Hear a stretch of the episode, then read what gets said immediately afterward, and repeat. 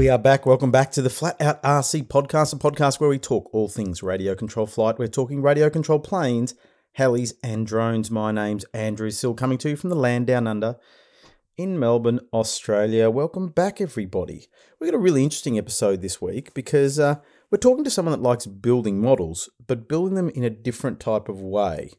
His name is Carlo Espartero, and he is a relatively new aero modeler, but he's really into 3D printed models. So it's it's a really really interesting chat. This guy Carlo, he's so he's pumped on the hobby, and I love talking to people like that. And I can't wait to to hear our chat because you'll you'll enjoy it. So uh, let's get into it. Let's have a look at what's been happening around the traps.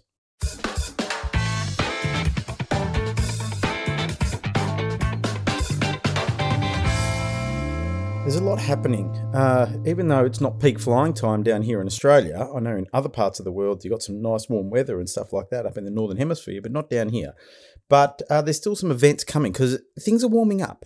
Our winter has been a pretty warm winter, uh, but it's things are spring. Spring is almost upon us. So the Jets over Monarto event. I've talked about this for a while now. Uh, 25th to the 27th of August at uh, Adelaide Model Aerosport Field, Old Princess Highway, Monarto. Um, big long asphalt runway. It's it's it's like the Wang Jets of South Australia. So if you're into jet flying, get online. I'm actually looking at their Facebook page. They've got a Jets over Monarto event listed on uh, on Facebook, 25th to the 27th of August. Uh, it's on again. Adelaide Model Aerosport welcomes you to a free low key jet fun fly at our Monarto Field. All types of jets welcome.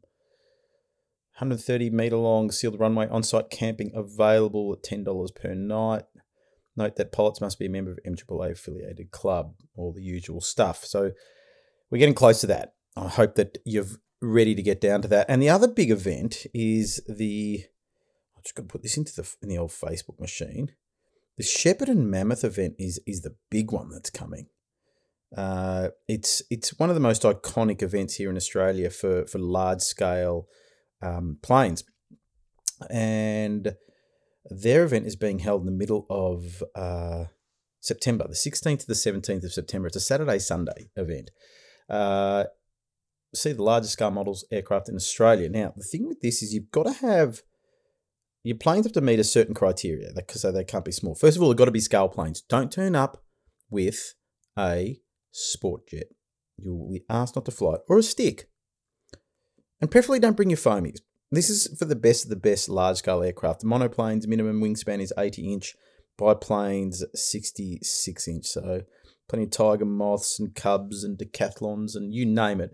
I love going to this event because it's one of those events that's been around for a long time. So they're celebrating the 40th event. And I'll tell you what, they've got prizes galore this year. There's a whole bunch of uh, raffle prizes, pre entry prizes for, for, for, pilots where you can, uh, you can win a whole bunch of different models. Um, uh, kindly donated by Ozstars, Model Flight, Scale Aero Products. The Australian Scale Association is involved as well with some prizes.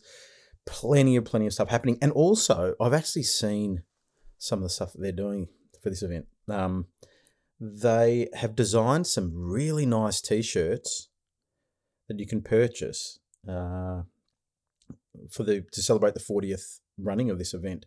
So you know, I'm not a big fan of aero modeling fashions. I must say that um, we've got to ban uh, unnatural fibers. One, because people just sweat in them, and secondly, these bright, lairish bowling, 10 pin bowling style tops. It's just not classy, people. Let, let's bring a bit of class to the field by dressing up. Uh, not that many of us do, but we look like a rabble sometimes. So dress up, wear something nice, wear your Sunday best, and turn up to the 40th Mammoth Scale flying. Buy a 40th Mammoth Scale Flying t-shirt whilst you're there. You can pre-order them actually. If you go to the Valley Radio Motor, Valley Radio Flyers.com.au website, Valley, V A L L E Y Radio Flyers, F L Y E R S.com.au, uh, you'll be able to see all the uh, order forms and the entry forms and stuff like that. There is an entry form online. Pre enter, you go into a draw to win prize. There'll be raffle prizes. Um, as I said, to be you know, raffle tickets to be purchased on the day as well. Camping fee. People love camping at this event. It turned into a mud mud pile last uh, last year due to the rain, but there were still plenty of people camping. And it's twenty dollars uh, for the weekend. A lot of people turn up early. Like people make a week of this event. So let's see if we can uh, get some good numbers down there. If you've got some nice models, bring them down to the event because we want to see them. Uh, I'm not taking a model. I'm coming there. I'll probably shoot a video, maybe take some photographs, do something, but but uh, which I enjoy doing anyway. Uh, uh, and so, but I love to see the type of models that you don't normally see at your local flying field. I'm a member of a big club, and we see some pretty good planes, but I want to see other people's really nice planes. So start preparing now, 16th to the 17th of September. There you go. Now, something that came into my mind um, during the week is uh, I was looking at my local club's uh, accounts for the year. I'm not going to tell you which club it is, but anyway, they're doing all right. They're doing a good job.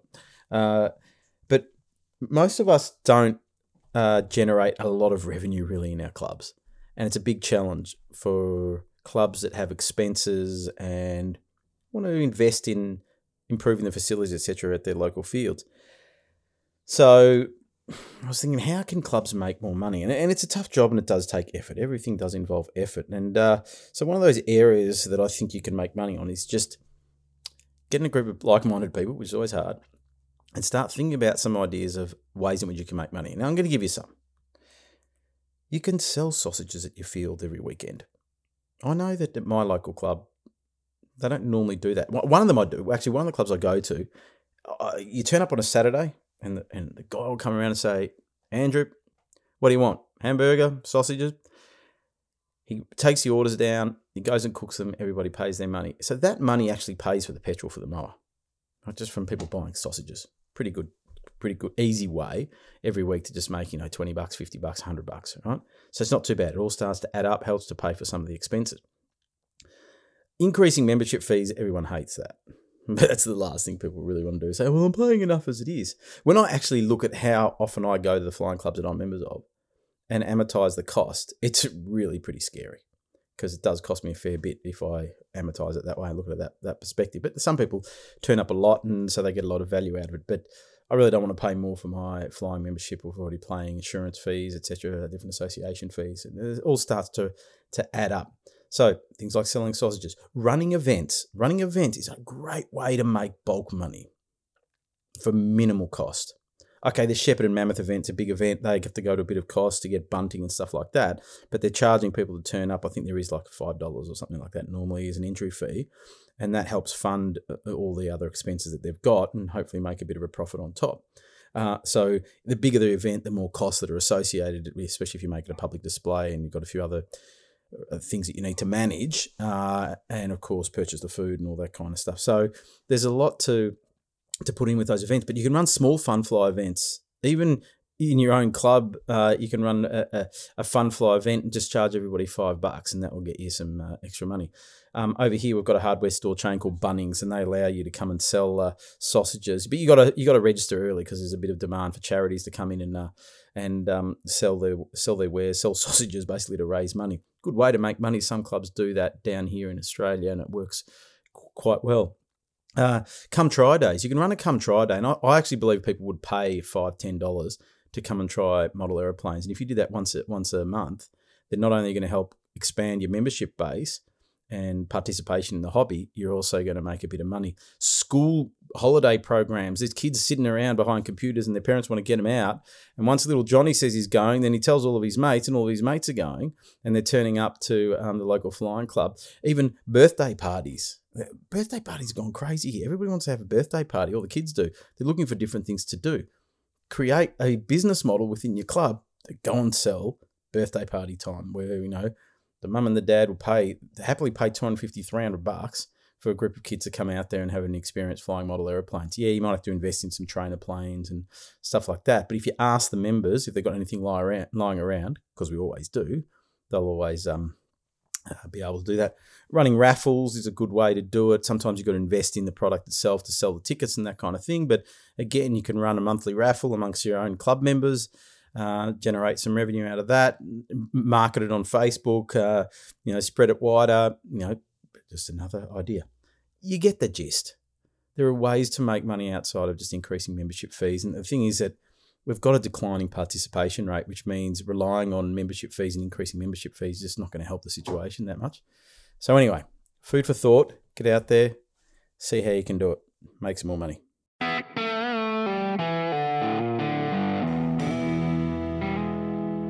Time for our guest. And as I said to you, we have Carlo joining, Carlo Esperato. Espartero, always get his name wrong. Uh, Carlo Espartero. Uh, his Facebook profile says Dad, Nerd, RC Fanatic, Tech Geek. He's a legend.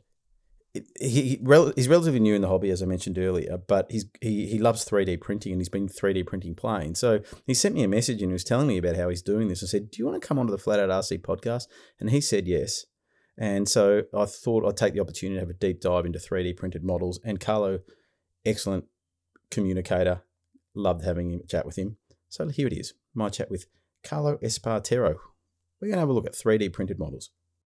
Well, I love these podcast episodes where I get to learn something new and, and share that that knowledge with all of you as well. My special guest today is Carlo Espartero from South Australia. How are you, Carlo?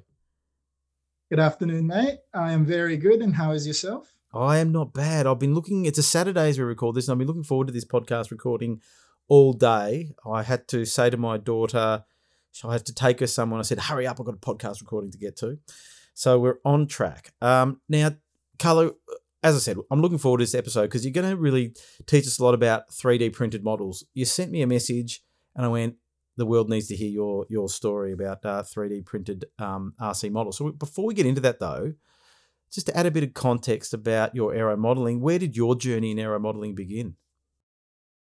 Oh, I've got a relatively interesting story. So essentially, I'm um, I'm a tech head, right? I work in the IT industry, um, and um, I think you've said it in a lot of your podcasts. Us air modelers, we're, we're quite um, a bit of an active brain, and I'm 100% one of those people, right? So I like to do certain things, um, that kind of thing. And like I said, I'm in IT, so I like tech. So um, where I started, I joined the club, the Noarlunga Model Aerosport, about a year ago. But before I even got to that, it's a funny start. Um, I started printing um, 3D printed boomerangs, right? And um, I essentially print them on my little printers. And I'm like, I throw them and I learned how to throw them. And I, I got really into the aerodynamic stuff, um, the aerodynamic um, properties of how boomerang flies. And of course, a natural progression of that was like, I'm like, well, you know what? Why don't I get into um, remote control models? And um, essentially, this was about you know about a year and a half ago, and um, I thought to myself, oh, I'd love to buy myself a, a, a, a foamy or something like that. Did some research, and then I came across a site called um, um, 3D Lab Print, and they had a free model, which is um, a, um, a, a cub. So essentially, I started with a cub to print that and i printed that using um you know like a different material and of course it didn't last long because you know i haven't joined a club or anything i just flew it at the park that kind of thing and um yeah that that model did not last for me so but it got me it got me into it like you know wow how cool is this i can actually produce um models in, in in my own home and actually got it to fly and just did the YouTube research and all that. So that's sort of where it started. And then I thought, you know, if I'm going to get into this properly, I went into it and I actually said I went to um, I looked at clubs and um, I went down to um, down at Seaford, uh, uh Seaford Meadows, and where I met um, the longer Model Aerosport. And I, when I got down there, the, you know, those guys were just so friendly and so welcoming. And in fact, before I went down there, I printed another um, um, model and I had it ready to fly. And joining a club then was just like, oh, you got to do this. And he looked over um, a guy by the name of um, Troy Davies, um, helped me out, looked over my model. Oh, you got to do this, you got to do that. Have you checked your CG? And I'm like, what's a CG? And he goes, oh, you know where the plane's like, ah, okay, that one.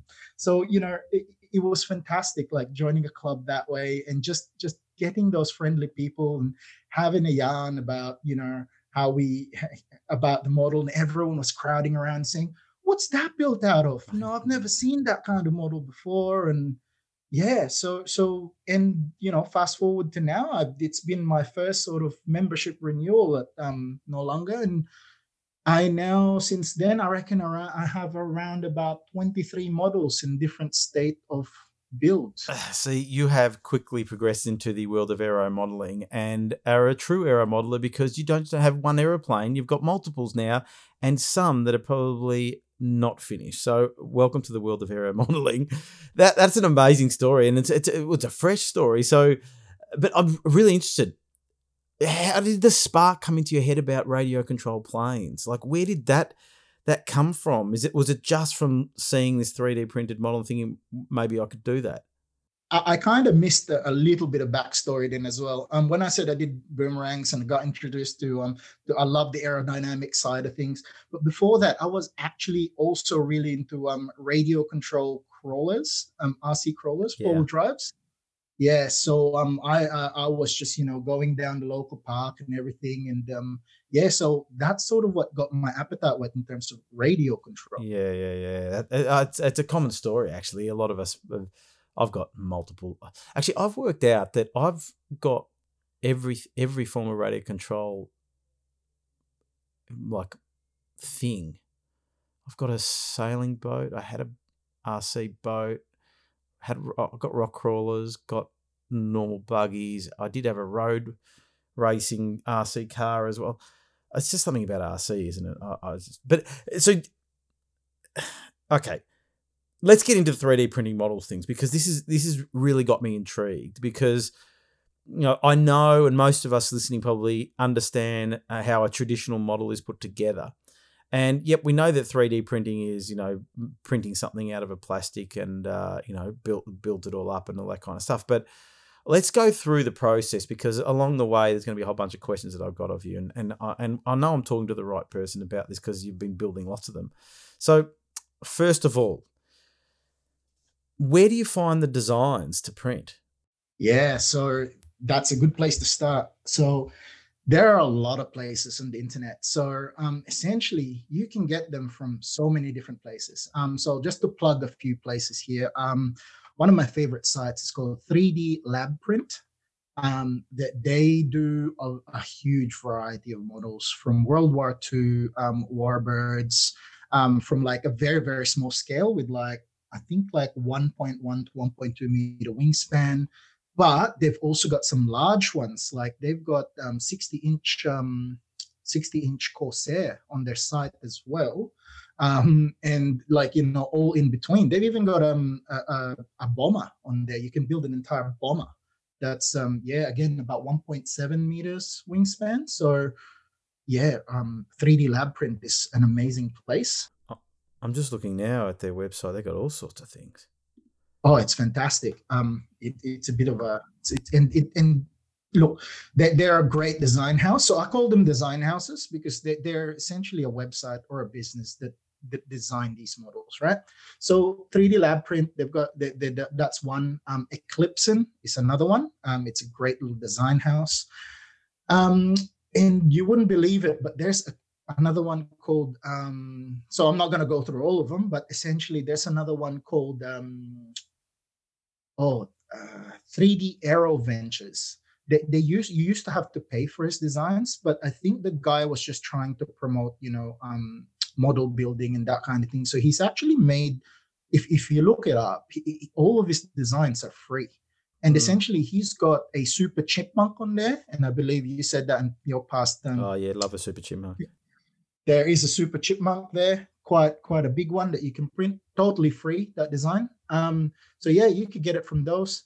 Thingiverse has some on the free sites. Thingiverse is totally free, by the way. Um, it's Thingiverse is just a, a, site that gives you whatever 3D print objects, not just planes, right? Yeah, like, yeah, it's popular one. If you think I need this, you could find it in Thingiverse. yeah, exactly. you can get there and cults. Yep.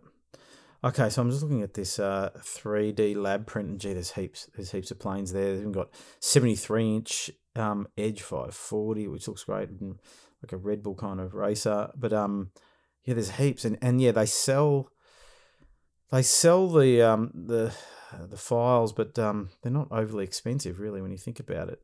Okay, so so we know where to get them from. Basically, we go to the internet. There's a number of different sites where we can download a file. Okay, before we get into the actual printing side of things, what kind of equipment do you need? Of course, you need a 3D printer, but I know there's sort of different sizes and types and whatever. What's your recommendation when it comes to 3D printer? Yeah, look, that, that's a whole thing of a discussion, right? So when when I talk about 3D printing planes, so there's lots of different types of 3D printers. Um, I'm I'm gonna stick with you know your I'll call it quote unquote a standard printer called a fusion deposition model printer, right? Like technical name. What it is is essentially a 3D printer where there's a head that melts plastic and it essentially deposits that plastic and it hardens and that's how you build a 3D structure out of it. That's you know you you, you Google 3D printer, you, this is the types of um, printers. This is your bog standard thing where it's controlled by a motor and the head moves around it, it's the best. Um, it, those ones are the ones that I use to to print um, planes. There are other types. There's resin printers and all that. They have their advantages, but realistically, when you're printing planes, we we are in that FDM style printer. So the, the prices range and it will all depend on the features that you get right like some of the i'm printing planes on a very cheap you know clone, a Chinese clone of what you call a Creality Ender 3. Um, I'm printing a clone of that, so it's even cheaper. I bought my unit for about $250, I think. And um, the build plate on that is about 220 by 220 by 250, right? That's your sort of standard bed size. So a lot of the design houses, when you're buying a plan, quite often they'll say minimum build plate requirements, right? So when you're choosing um, a 3D printer to buy, um, essentially you look at the sites that you want to get the, what type of models you would like to print, and you look at the um, you look at their minimum. And quite often you'll find it'll be like we need something that's 210, 210 by 220, right? X, Y, and Z sort of width, length, and height. Um, those are those are sort of your a pretty standard size. So you can use one 3D printer to start off with. I started printing with just one 3D printer. Like I said, I paid $250 for it, bog standard, bog cheap, but there's a lot of tweaking involved, which we can get into later. So, in terms of starting equipment, man, all you really got to start is to just start by getting a 3D printer. Okay, so what about? I know that there's different filaments that are used in 3D printers, different materials that you can you can print with. When it comes to printing a model plane that you want to fly, what are the filament requirements? Yeah, absolutely. Um, so that's the that's the consumable, obviously. So you buy the printer and then you buy the um, what I call the consumable. So there's your standard PLA or PLA plus, which is a little bit stronger. So PLA is polylactic acid. That that's your sort of most basic, easiest to print sort of um, filament that people can use. That's your standard bog standard. They go for around about look some less, some more, but about $30 on average, $30 for a kilo, right? And a model doesn't need more usually and doesn't need more than a kilo, right? So yeah. it's it's very cheap. So that's your bog standard. There's now some models here that take advantage of what you call lightweight PLA. Now, this is a really cool material because lightweight PLA, it's still plastic, but once you heat it up to around about 204, 240, something like that, right? Essentially, it foams. Um, it foams in the head, so it actually expands to about twice as much. So even though they're more expensive, this lightweight PLA, so they go for around about sixty dollars for a um, sixty dollars for a kilo roll, but you actually tweak your settings to just use half the amount because, like I said, as it heats up, it expands to twice the amount, right? So you print twice as many things on it.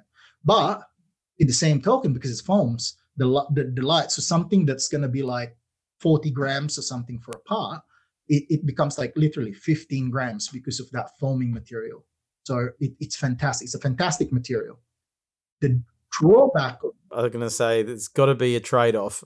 oh, yeah. So, so PLA, like I said, standard bog, standard plastic, right? Still, you know, it, it, it's we can talk about how you know how survivable they are later but lightweight PLA, right? Um, this is why you got to look at the designs and really have a look how they reinforce the pieces because and, and you can only buy things that are designed for lightweight PLA because they they print differently and they have to be strengthened in a different way because lightweight PLA though it's half half the strength it, it can be a little bit, you know, weaker in a sense. It actually feels like paper. If you feel it on the outside, it's plastic, but oh, it yeah. feels like paper. I've, I've, I've bamboozled so many people at the club when I showed them a piece of um, um lightweight PLA. So, mm. but it, it's fantastic flying material. Like things that are printed in lightweight PLA are just, you know, they, they just so light.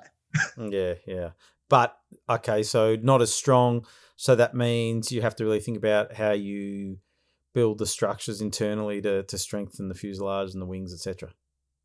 Well, that comes with the design, right? So essentially, unlike um unlike you say when you build something from balsa, um, because it prints it in layers, essentially all of the ribbing that's done um, in the into the piece, for example, a piece of the wing, all of that reinforcement structure is built as it's sort of layering on that piece. So it can achieve some really wacky shapes that like would make something super strong that you wouldn't think you know you look at it and you feel it man there's nothing to this. How can this be so strong? But because of the way that the designer sort of um, designed the internal ribbing of the piece there, there's some real ingenuity out there well beyond my knowledge. Right. Everyone talks about how how slow 3d printing can be like waiting for something to print and no doubt when it comes to printing a model, it will take time, one, but secondly, there'll be multiple components that you need to print. So tell us a bit about, you know, say a Piper Cub, you know, printing a Piper Cub, what what gets printed as one or what has to get printed as separate separate parts? Yeah, absolutely. So I, I said at the start, right? Like your, your build platform on standard is 220 by 220 by 250, right? If you imagine that as a cube in millimeters, right? So essentially a fuselage would be something around five to seven pieces of varying, you know, varying sizes. Um, so, so if you imagine uh, one long fuselage, you would print that in separate little blocks. And yes, you're right, it does take a while, right? Like a, a fuselage piece on a bog standard printer um, can go from about two hours to uh, you know i've had a piece that um, would take about six to eight hours for one piece of the fuselage depending on the way it's designed right? So but it's all in pieces. And then this is where your um but this is where the design you know how well the design comes into play. Some some of um a good design has got really good linkages in between. They've got little like lips that go in from one to the other, and then um you you, you glue it using um medium medium or thick. Some some people use thick CA um cyanoacrylate, so super glue. So essentially, use super glue to sort of glue them all together. So in in in, in response to your time question, so essentially it, it um some are really well designed um in the way that they print. I've had um, from 3D Lab Print, they've got a model of the Hawker Hurricane. I was actually pushing myself. I have two printers, and I was pushing myself to see how quickly I can do this. So essentially, I was able to print all of the pieces of that and assemble it within three days because the way that design the way they've designed the the pieces it's really really quick to print. And i don't have a fancy printer by the way. I've got a mm. very bog standard printer. I do have two of them so i can print two at a time. Um, up until i've actually printed the largest um, model that i've just done recently and the design house that i got it from it's it's it's a design of um it's from a place called owl owl plane OWL owl plane, and it's a um, it's a copy of an ugly stick, right? So it's a 1.4 meter wingspan. If you imagine an ugly stick, right, that's mm. pretty pretty bog standard. It's a 1.4 meter wingspan one, um, really nice square fuselage. Um, there's about seven or eight pieces to the fuse, and there's about eight pieces, no, six pieces on each side in the wing. That took me about a week, a week and a half of just printing, like constantly with two printers.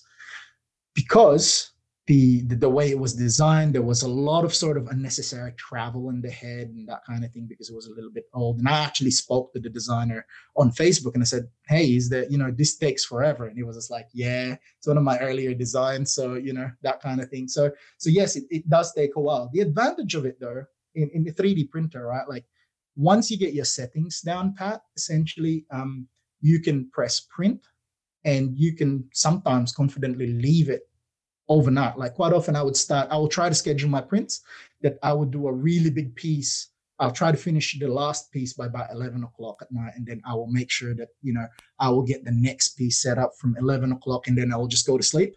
And in the morning, the piece is done and then on to the next one. If that makes sense. Yeah, I sort of just yeah. try to schedule the prints that way. Okay. So yeah, it, it, it, does take a while, but um, it, it's not a lot of active work. It's sort of just like keep waiting. it going. Yeah, waiting essentially, or you you do other things, right? So so quite often I would just print it and or or sometimes after finishing a model, I would actually start printing the replacement because um, you know, I'm I'm a bit of a novice flyer still. And um, some of the guys would attest to this. I, I, I crash a fair bit of models, right? But That's all right. again, this is the this is the other advantage of 3D printed models, right? Let's go crash another one. No, that's right. Printed like like some of the the CFI at the club um, Troy again, right? Like I, I, can sometimes see him rolling his eyes because I'm always just like, ah, oh, we'll just see what happens. If it crashes, it crashes, you know, like yeah. a little bit cavalier. well, okay. You mentioned earlier about using CA to glue the components together. Um, which that was one of my questions. Is what glue are you using? Is it just only CA that you use, and how does it bond? Yeah, no, definitely. So I, I go through a lot of um, CA glue. Um, CA glue is extremely strong. Um, for for the for the application for for planes, right? Like um, like I said, the biggest one I've done is um, overall is the 1.4 meter wingspan, the ugly stick. Um, but I've also printed like um, delta wings that are like 1.8 meters wide. I've got a glider that's two meters wide that's fully printed out of um, lightweight PLA, and that's all held together by CA glue and obviously some carbon rods and all that. But essentially, you use CA glue. Um, Zap's a good one. Um, Zap's a good brand. But also, what you can do with CA glue is um, I get this thing called an accelerator. I don't know if you've yeah, heard of it. Yeah, yeah. Yeah, so you just put a CA glue in it and then you spray it and then it just locks into place. And like, in fact, CA glue is my best friend and also my worst enemy because when I crash something not too badly, for example, and for example, the the the nose yeah. is busted, right? And I want to repair the nose, I could easily just print that one piece. The problem is CA glue is so dang strong and so hard to cut that I actually end up nah, I'll just reprint the entire fuselage because it's, it's impossible to get that piece. yeah, that's true. Okay, so that answers that question. Now, I'm really interested to understand about uh, all the hinging of control surfaces because you know there's various different types that we use in, in traditional models. But uh, what do you use? How are you connecting those? Uh, um, you know, ailerons, rudders, elevators. Yeah, so um, there's there's a few different ways. Um, the best way is um, the designer actually prints in the hinges themselves. So if you imagine there's a little triangle at the end of the um, at the end of the wing, and then there's a corresponding triangle on the aileron, and there'll be a hole which you put a rod through. So essentially, the hinge is built in. Does oh, that make sense? Yep. That, that, yeah. So some of the designers they actually build in the hinges for you. It's it's amazing when they do that because then there's no there's no gluing, there's no nothing. So that's like to me the best way of doing it. Really solid hinges. The next way to do it is um, you can actually print. There's another material. I probably should have touched it in the start. It's called TPU. I don't know what it stands for. I can't remember. But essentially, you can print um, tires out of it. It's like rubber, right? So it prints and it's very flexible. So you can print tires out of it and for your landing gear. And you can also print hinges out of it. So what the designers will do is they'll put a little slot in the wing that's like the right tolerance for it. And you print this TPU piece, which is a small square piece or whatever shape they want to do. You slot it in and you use thin CA glue to flow into that port.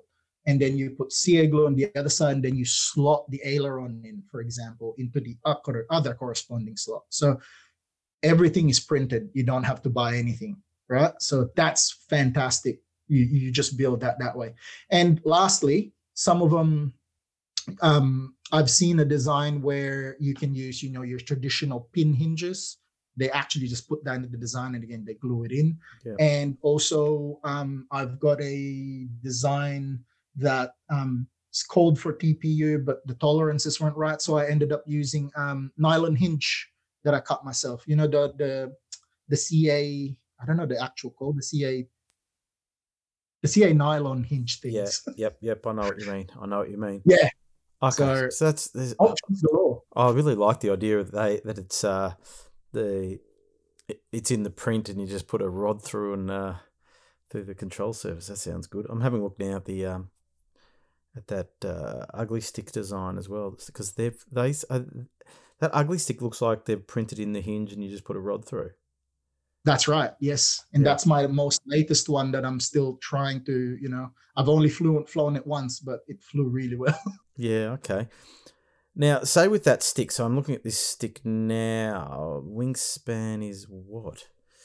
Where is it? That's the OWL ST4, isn't it? That's the one. The OWL ST4 wing loading, wing area, wing cube loading. Runs on a 4S pack. Oh, all up flying weight is about 2.3 kilos. Um, yeah. With, with, battery. That's not too bad at all. Uh, yeah, it's it's relatively light. Um, it, it, it's heavy for me though. But I guess um, some of my planes are quite light.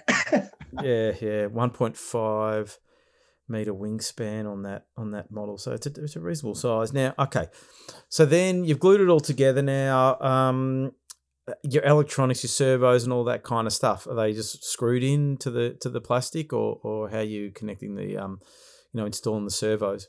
Yeah, so the servos, um, the servos sometimes um are the most critical ones. So essentially, the designers would put little servo holes for you. Some of them put servo holes and then you screw it into that servo holes. Some of them you print a separate sort of servo um, bracket and then you and and bracket and cover and then it will slot into the servo hole in the wing, for example, for your ailerons. Um, and then you slot it through, you know, almost similar to if you bought a servo cover for a normally built plane, right? But you 3D print everything. So you've got that. The motor mounts um, are probably one of the most critical parts here. Um, now, another material I'm going to call out into play here.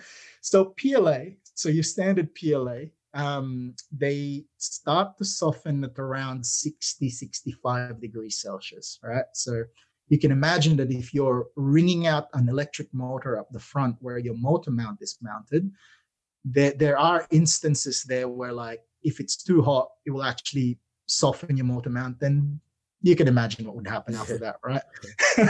so there's another there's another material called PETG that you could use or ABS um, so PETG, if you imagine a, a Coke bottle, um, that's similar material to that.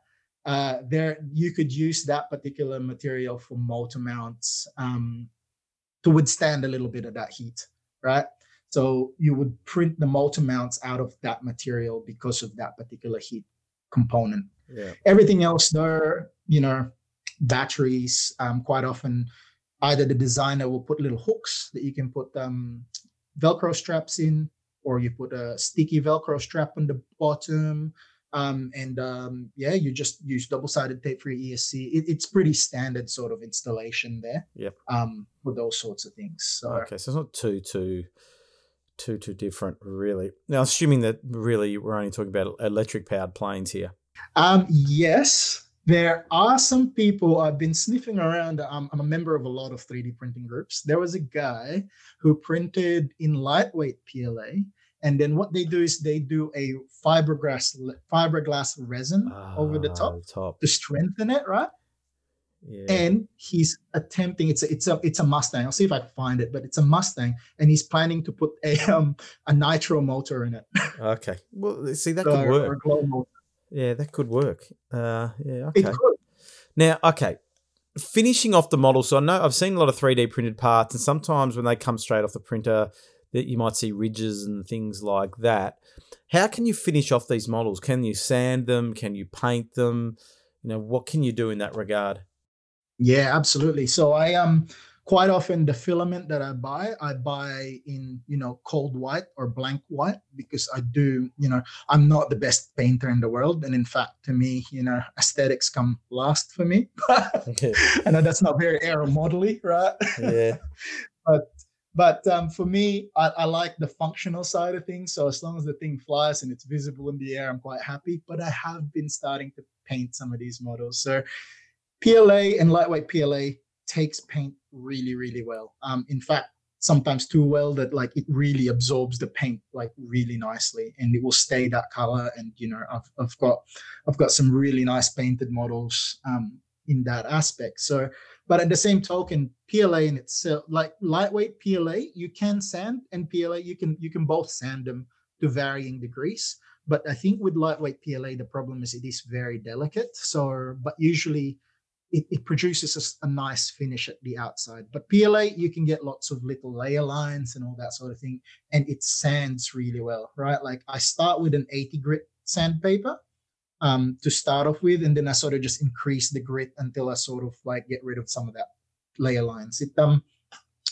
so it sands really well. You can also put primer on it, like um, some sort of putty. I bought some spray putty that you can put over the top of it and then you can paint it after that. So it takes that on really well as well. Um, you, you'll see some pretty amazing finished planes um, out there, like Troy McMillan, a YouTuber. He 3D prints planes, and you wouldn't believe some of the color schemes that he puts on his planes.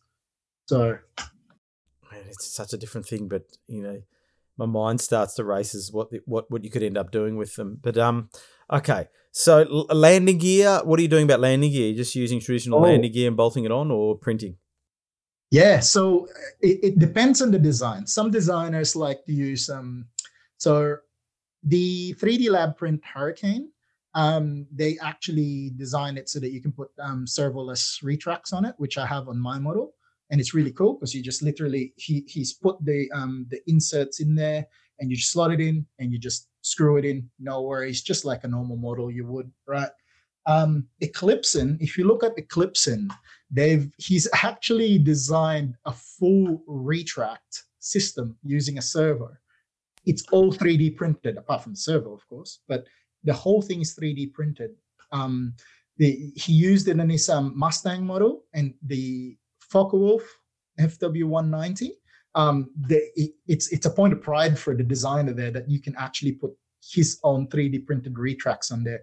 And I've tried it once, and they actually do work really well. So um, you can do that. Um, there's some, so for example, the OWL, going back to the OWL ST4. So um, that you, that he gives you um, he gives you a design, so you can actually print the um, the, re- the the legs in there. Some some are strong enough on their own I do quote unquote strong enough, which we can touch later. And um, some you can, you know, you, they they say, oh, put a four millimeter carbon spar here and a four millimeter carbon spar there, that kind of thing. But quite often, um, the beautiful thing about those landing gear is, um, you you know, they, they they're they're soft enough that like if they do crash, quite often they're replaceable, reprintable, no worries. Um, and also as I mentioned before, you can print your own wheels and you can print your own tires as well using this TPU material, which is fantastic because you know some some of these tires I, I was flabbergasted at how expensive some of them are. okay, so if I had to build that like stick like plane, the ugly stick kind of plane, the STL, if I had to if I had to build that, how long would it take me? Do you think from start to getting it to the flying field? Oh yeah, look, it will depend on a few factors. Um, in fact, if you scroll down on there, he's got a total sort of printing time estimate there, but that's um that that so it's quite long. Um, from my experience, essentially from the very first print, like I said, I took about look, I'll call it up to about two weeks, I'd say, of actually printing and making sure everything was all um, all printed and ready to go. And the assembly process, the assembly process was actually really easy because um, he put in all the pieces there. It took me about four days on and off because I have two kids. So like, you know, my, my build um, time is quite limited.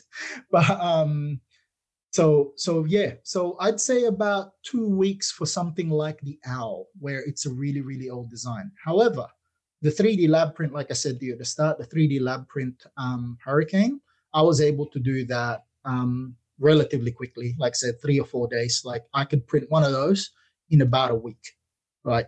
You know, on average, easily. Okay, so it sounds like things are really things are really moving ahead at a fast pace in regards to 3D printed models. Now, okay, I know everybody wants to know this and answer this question. You're the right person to ask, and that is, how robust are they?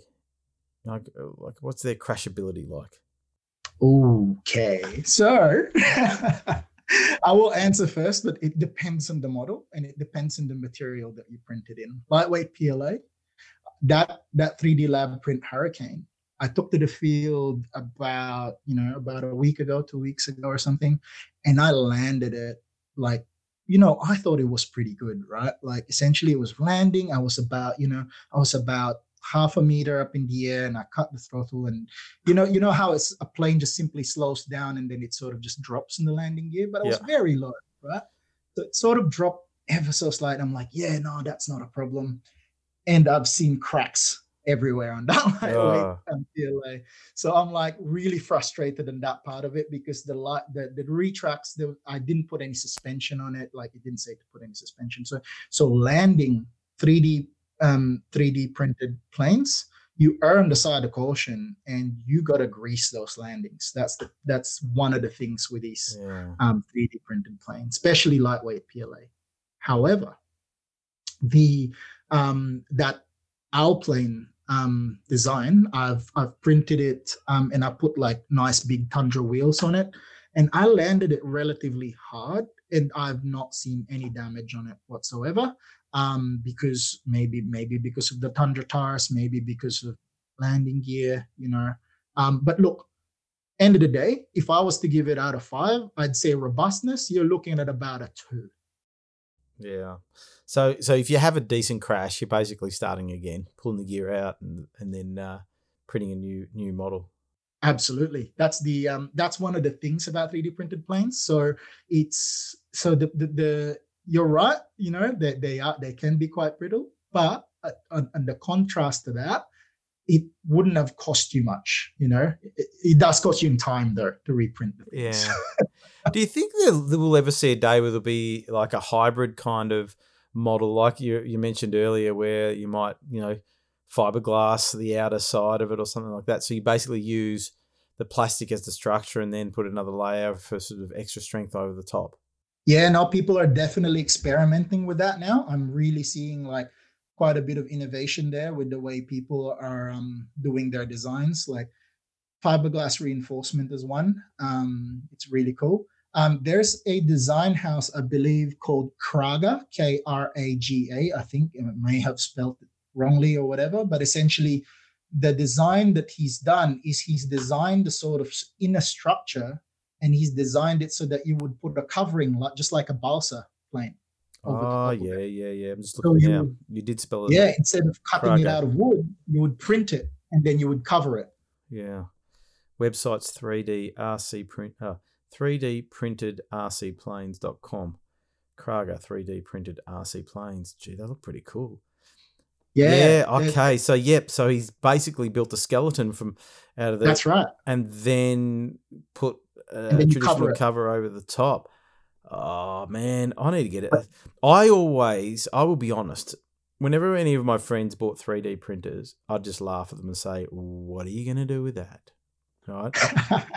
but and I think I think when they first came out, they were a bit of a novelty that people were saying, "Oh, you can print all these things," and they go, "Well, what do you need printed?" And people started printing little battery mounts and little bits and pieces. But this idea, like this Kraga stuff, looks pretty cool where now you can actually build a plane. Um, that changed the game for me. That definitely does. It, it does, yeah, absolutely. It's totally innovative the way they're doing things. And um, I don't know if you've heard of a YouTuber called Ramy R A. Yes, I was going to ask you about Ramy RC, yeah. who he's well, he's 3D printing molds.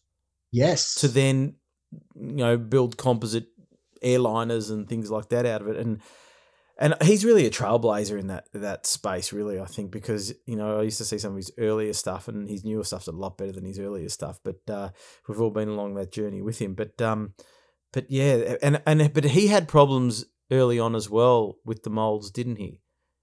In- yeah, he did. Um, there's some, you know, like some of the molds didn't quite turn out right, or yeah, no, absolutely. But I think has he has he improved? I haven't kept track of him, but um he won't come on the podcast. I've tried to get him on, but uh, he um, yeah, where's he at with with his three D printed molds? Has he sort of got the, the right materials and strength and all that kind of stuff going? Yeah, look, the last um the last videos that I've sort of seen him was the um was those uh airliners that he's built with um with uh, carbon fiber and stuff.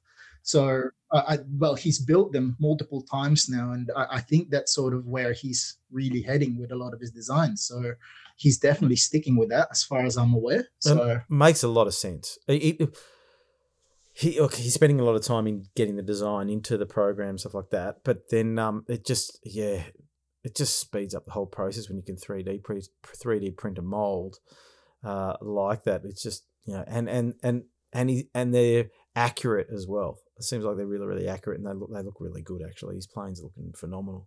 A lot of the um, a lot of the tolerances for um 3D printed stuff, I think, goes to like 0.002. I think is the tolerances. Yeah. yeah. Okay. So we know that they're not that robust, but that might change. There's different ideas around, you know, what you can 3D print, whether you 3D print the whole model, whether you now just do the structure and finish it off with something else um, even down to fiberglassing, which will be interesting to see what happens using composites and stuff like that. Um, so really, I think we're at the infancy of it. Things are just going to get better. Um, I suppose they are repairable. Like if you break a wing and the fuselage is okay, you just print another wing and uh, set that up, and off you go. Um, so Correct. I suppose mixing and matching is um, it's the closest thing to growing back a limb. Really, we can see we, we, we broke one wing. Oh look, I'll print another one and we'll be up and running. Um, what do you think the limits are for these 3D printed models? Like, how big can you actually go now? You know, assuming you've got a big printer, like, like what's the limit? So essentially, it comes down to design, in my opinion, right? Like, and that's why, to me, and I said this to um when I was presenting to the club, I said, you know, there are free plans out there but sometimes they're you know they're not worth your time because you know they wouldn't have tested them properly or you know but of course there's some really good free ones too right? But um some some designs out there um they, they are really you know they are really challenging some of the sizes. Like i said 3d lab print with like a you know a 1.8 meter wingspan one. I think there's there's some oh the another great one is plane print. Plane print is you know they're expensive but their designs. I have one of the things which is a uh, what you call a jet wing and it runs on a 70 mil edf um, and the way he's done it is you can buy short wings which is makes it the 1.2 meter wingspan but he's also built what you can buy the other wings that pushes it up to about 2.3 meter wingspan for a delta wing that runs on an EDF. So it's really, really cool stuff that's sort of coming out there. Um, the biggest one I've seen is around about a 2.2.5, something like that wingspan, and that that that consumes a lot of carbon fiber rods. So it sounds like models can get quite large. Is rigidity a problem, saying wings and things like that? Uh, you know, and I suppose if you really try to make a really rigid wing, you're using a lot more material, so then your your weight's going to suffer. But um, you know, is is that rigidity of larger models a problem? Um, if designed properly, again, um, it, it it's not quite often. It's quite good. Like I'm gonna go refer to that um plane print um to two point something meter jet wing, right? Like this is a delta wing. Um, it uses something like you know a couple of eight mil carbon tubes and then you know six mil on the end of that and a couple of extra stuff but it actually says on their um on their site when you look at the user guide it actually says if you run this at the low at, with the with the big wings um, you may experience some oscillation at high speeds yeah. so i think they are having a little bit of rigidity rigidity issue on something that kind of um that that large. But I don't think it's something that can't be overcome. I think it's just a matter of, well, let's reinforce it better. The materials are super lightweight anyway. So I think there's a lot of possibilities there. Yeah, I really see a world where we, we're going to see hybrid models of 3D, maybe a bit of wood, maybe a bit of composites and stuff like that. Because then you can sort of mix and match the best of um, best of both worlds, and and and of course, carbon fiber, but you can you can print carbon now, can't you? there are um, there are carbon fiber materials that um, that are coming out and nylon and that that's the other thing with 3D printing side. There are so many different materials that coming along now. And and it's not just materials as well. There's we're at the cusp of some new 3D printers coming out as well, right? Like if you don't mind to indulge me, essentially the, the new printers that are coming out um, now, it's called it's by a company called Bambu Labs. They've sort of pioneered this really, really high speed printers that are coming out now. And now Creality, which is one of the main um, main manufacturers that started off the FDM craze, is now they're like, oh, look at how popular Bambu Labs are coming out with their super fast printers. They've now come out with some of their printers. So I think at the moment, you know how you said that, oh, you know, it will take forever to print. It, we are now at, on the cusp of new technologies that um, it's becoming faster and faster and faster now. So really, really fast flow materials to, to give you a bit of context, I'm printing at around about 60 to 80 millimeters per second, right? Like that's just a number. It's hard to visualize that, but 60 to 80 millimeters per second. Bambu Lab printers, standard, before you even tune it and get it right, they run on standard for about 400 to 500 millimeters per second. So take that into account, how fast that moves. Yeah. Yeah. Yeah. So, so everything's just moving ahead in leaps and bounds. I really like the idea of like a carbon printed model. I wonder how that would uh, that might be more robust, but it's going to be a lot more expensive, wouldn't it? Yeah, it's expensive. I think um, I'm not sure of the weight penalty of it either. But then, I mean, we've got giant scales out there. They're like what 20 kilos or something. Surely anything's possible, right? Look, if you put a big enough motor up the front, it will fly. as long as right. It's all about thrust. okay, now, now before we get talking about how they fly, let's just tell us about some of the models that you've built and flown. Yeah, so um, let me just um, dive down into my history lane. So I've got a couple, right? Um, I printed a few things from Eclipson, some Delta wings. Um, I've actually printed the 1.8 meter Delta wing. Um, it's called the the White Wing on their site. Um, that I printed it both in the propeller version and an EDF version. They're really cool things. Um, so they're, they're awesome. I've printed some scale warbirds. In fact, I've um, printed 3D Lab prints Zero, um, A6M2 Zero, um, and the Hurricane, like I said. And in fact, the Zero, uh, I needed to make space in in my shed because um, you know being told off for having too many planes now. I actually gave it to um, to a um, to a club member. I said, "Here, have this," and I gave him the motor and ESC and everything. There you go. You know, um, gave it to him. It's like, "Oh, this is cool," you know. And I said, "Look, it comes with a reprint guarantee. If something cracks, I'll reprint it for you." so, yeah, yeah. So um, and um, I go for, I like to go for interesting models, if that makes sense, right? Like um, not just the war. I mean, I love the World War II warbirds. Um, I love the plane print jet wing because it's a really fast EDF Delta wing, which is really really cool. I've got the Owl Owl print VJet, which is not based on any sort of a model. Um, 70 mil EDF as well, high wing V-tail. It's it's on the side. So, so you know, I go for those sort of interesting models. Um, and uh, yeah, I like the cool factor of it, you know. So now, how do they fly? Look, they some of them. I've printed a uh, the Eclipson Focke-Wulf FW190 in all PLA. I think it was designed for lightweight PLA. And put it this way, mate, I've printed it three times now, and I don't have it any of it. so that one flew was was really really hard um, to fly. But um, again, it depends on the model, right? Like it, it's kind of like saying, you know, well, how does the ugly stick fly, you know, versus I don't know the fun cub, for example. You know, they that they're, they're, it all depends on the model, unfortunately. Um, but if you ask me, I um, uh, one of the few actual you know purchased planes that I got is the Riot V2, and that thing can just do absolutely anything. You I fly that thing and it's like, you know, whatever, you know, you do it will do anything for you.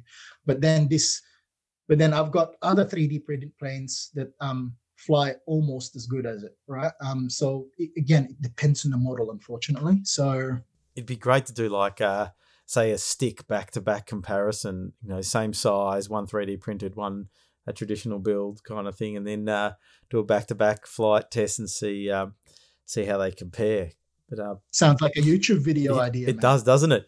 The 3D model actually probably looks better. I saw that that STL uh, is you know you can bring in some slightly different shapes. It's, it's actually interesting. There was a um a, a company um, called Winners Model that were, were building some planes and um, you know, Segev and his brother Jonathan were involved in designing some planes, and they started playing with this hybrid kind of view of balsa with fiberglass, which allowed them to create different shapes in the fuselage.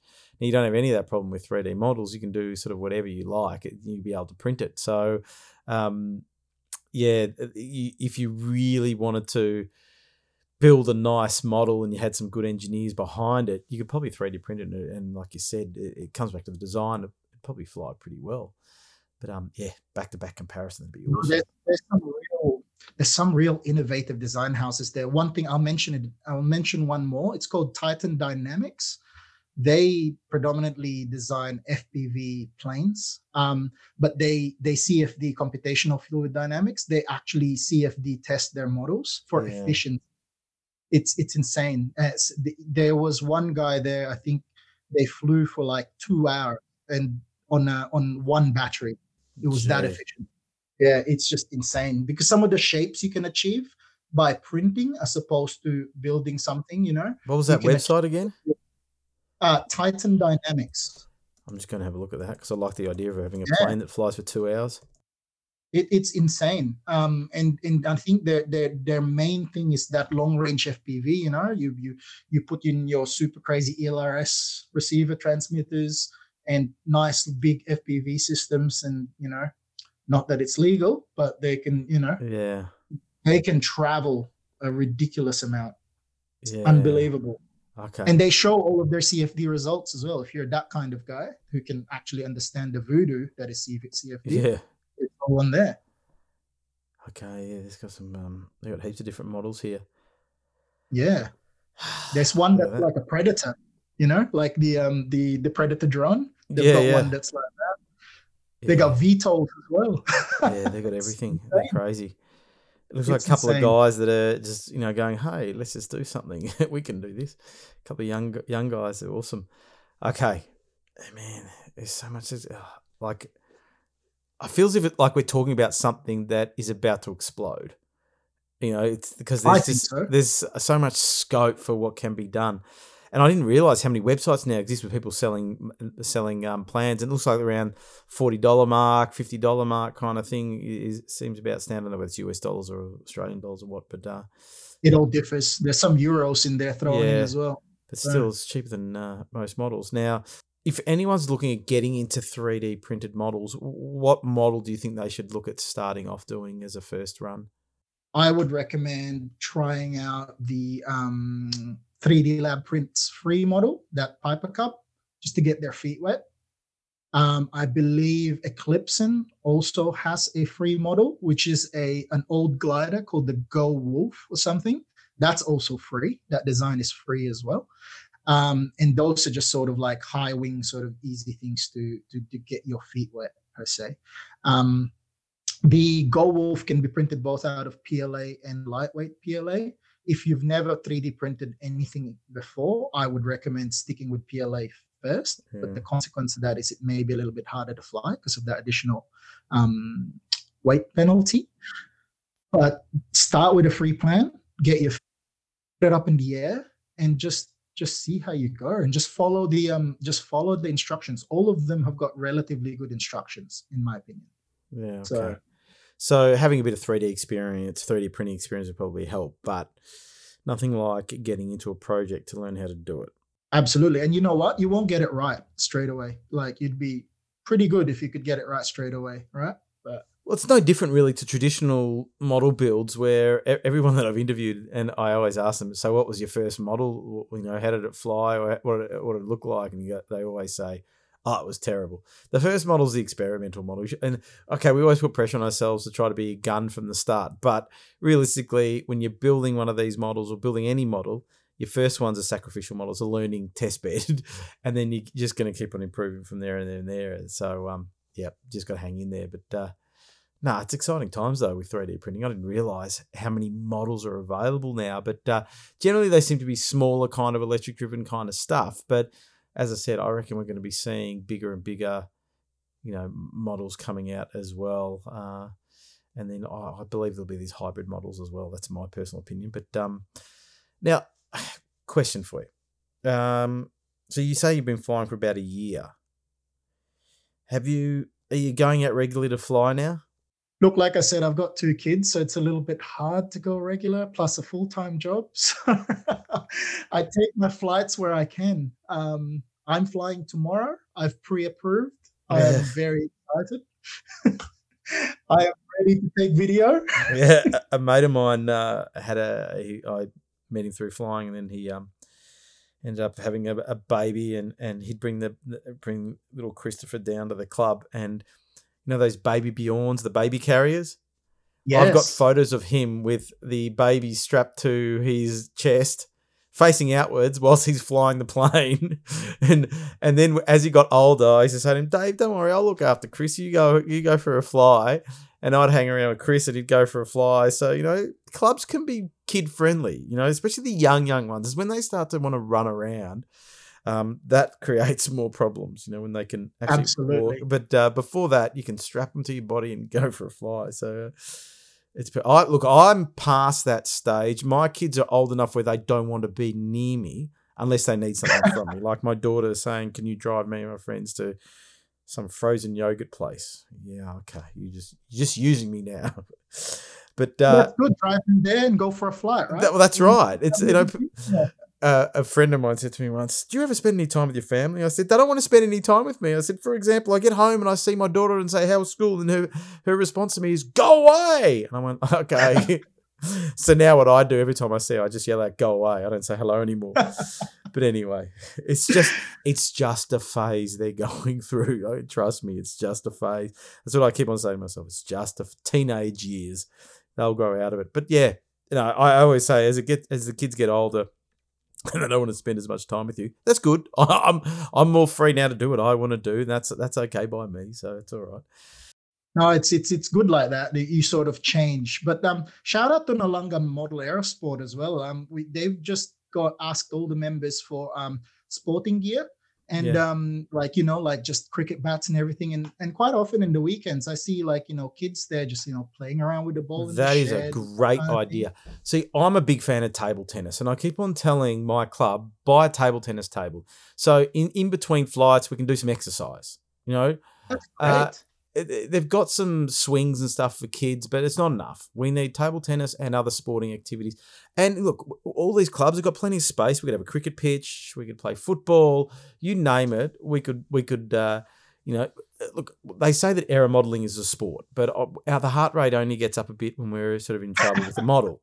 But uh, maybe we need to encourage flying clubs to diversify in the sporting realm. So that's a good idea. I definitely think so.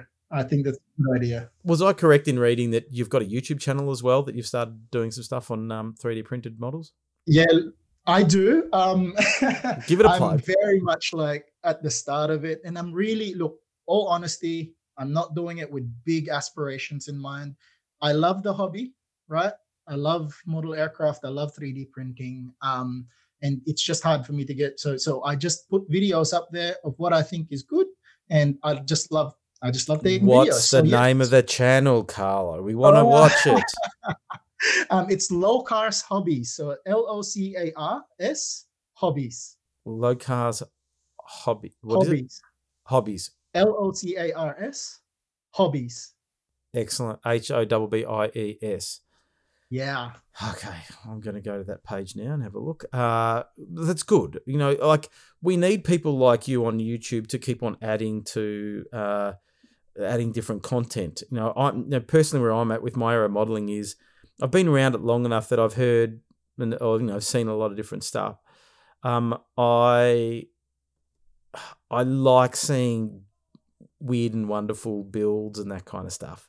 I think it, it, it it's what a lot of us are interested in. Um, and when you look at look at some of the channels that are really firing, like the lighter side of RC. Um, you know, we like getting involved in some of those builds and and following those projects and and learning uh learning so you know I love this idea of the 3D printed models and what that what that could mean. I've seen a few at the field, um, and you never like th- people that 3D printed their models are always happy people. I've never met a person that's into 3D printed models that is just, oh yeah, I don't know about this. They're like, oh, have a look what I've done. Look at this, and, blah, blah. and like you said, tech heads. You got to be a bit of a tech head, but um, yeah, it's exciting. And, and you know why else that is, Andrew? Why? Is because if they crash the model, they can just reprint it. it so that's, that's like less stress. It's true. It's very, very true, actually. Imagine a thousand dollar model and you crash and burn, right? Like, yeah, of course you'd be stressed out. Maybe I need to go and get a three. I've got friends who got three D printers. I might we'll have to do an experiment and print one of these models. I've got plenty of spare gear, motors and things, ESCs lying around. That won't be a problem. I just need just need to get a model. Anyway, I, will have to search one down that I like. And uh, no, they don't take anything complex either, man. Like um, twenty two twelve, you standard twenty two twelve motor with a thirty amp ESC. Yeah, they'll fly most things. yeah, true, true. Okay, we've come to the end. Now, it's the important question. And it's going to be an interesting one to get from your perspective, and that is what has been your all time favorite model in your short aero modeling career, but a very fruitful one at that? Yeah, that's going to be a very simple answer for me. It's the Riot V2. It's not 3D printed. I know. Ah, I've got the 3D printing guru on here, and he's picked his best models. Something that's not 3D printed. Ah, oh, there just, we're just done on it. Everybody, well. rewind this whole episode. wipe it. but I also have a favorite 3D printed model. okay, yeah, yeah. What's that? my favorite 3D printed model is Plane Prints Jetwing, the 70 mil EDF, because that thing just performs. It's got rudder. It's got a rudder. It it's it it um directs the EDF jet. It's got like thrust vectoring at the oh, back of the rudder. Oh man! It apparently look. I'm not skilled enough, but apparently it can do flat spins. Like I think there was a plane in the past that turned the motor left yeah, to right. Yeah, yeah, yeah. yeah. and it did like crazy spins. Yes. Apparently this can do that. So oh, gee.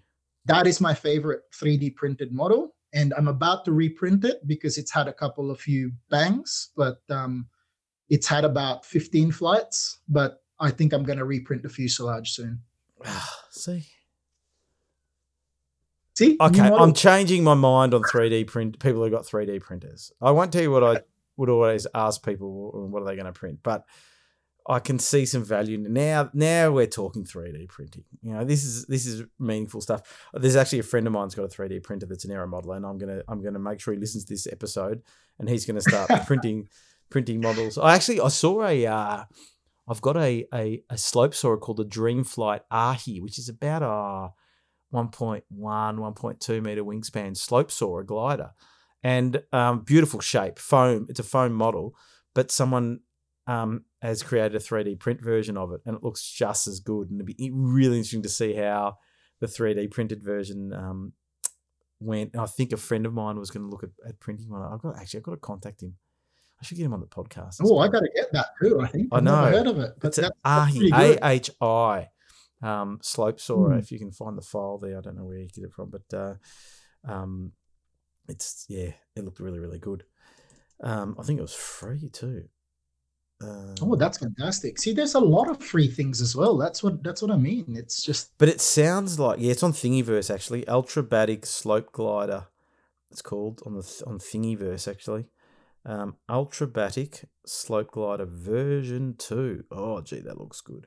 Version 2, that's good. Yeah, that means And it's not too big, so it's only 1.1, which means that it won't take too long to print. So if it's yeah. so when I said to you that like free models sometimes, you know, I don't know if they're worth it, but if they're small enough, right, just try it. And if it doesn't work, it doesn't work. So yeah. you, you've lost a little bit of filament. It's not a big deal. Filament's very cheap. I wonder whether we'll get, ever get to the point of being able to melt down a model and reuse the filament. well, yeah, that's that's one of the issues, right? The recycling of this filament, and I think they're still working through a fair bit of that at the moment. Uh, so in all honesty, I think that's my biggest gripe with this thing is that um, unfortunately the the materials aren't very recyclable, so that's not very environmental of me. Yeah. So, Oh well, we'll forgive you this time. so stop crashing is the yeah, message. that's yeah, yeah. That's exactly right. More CA, environment, stop crashing. more CA, a bit of duct tape. You know, tape things up. Okay, we're off flying again. Exactly. Anyway, Carlo, I'll tell you what, this has been a really enjoyable episode, and, and I, I know people are going to be really interested in now to to get onto the computer and look at some of these models and stuff like that. Carlo Espartero from South Australia, a, a relative newcomer to aero modeling, but I'll tell you what, what I'll t- it was great to just find out more about 3D printed models, and you have got me intrigued now. Thank you, Andrew. Have a great day. About to leave, already packing. Come with me, I'm not really asking. We'll get away to a place where we don't know. Another episode of the Flat Out RC podcast done and dusted, and what an episode it has been. Carlo Espartero talking 3D printed models.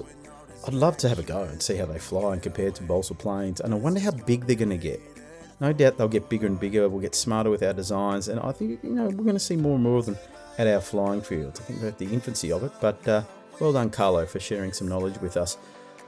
Lots of events uh, coming up. Don't forget about the Jets over Monato event. Don't forget about the Mammoth Scale event. It's going to be a big event. I hope you're out there in the sheds building model planes, getting out to the fields and flying, or just listening to this podcast. And don't forget, subscribe whilst you're there, whilst you're here, and uh, jump over to our YouTube channel, Instagram, Facebook, do all those things. Subscribe to all them and tell your friends if you like this podcast. To take a listen as well.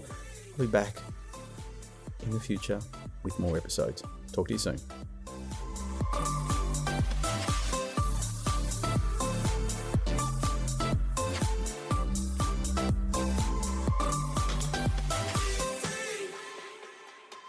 Not looking back, eyes on the freeway. Bonnie and Clyde, a classic cliche. We're on the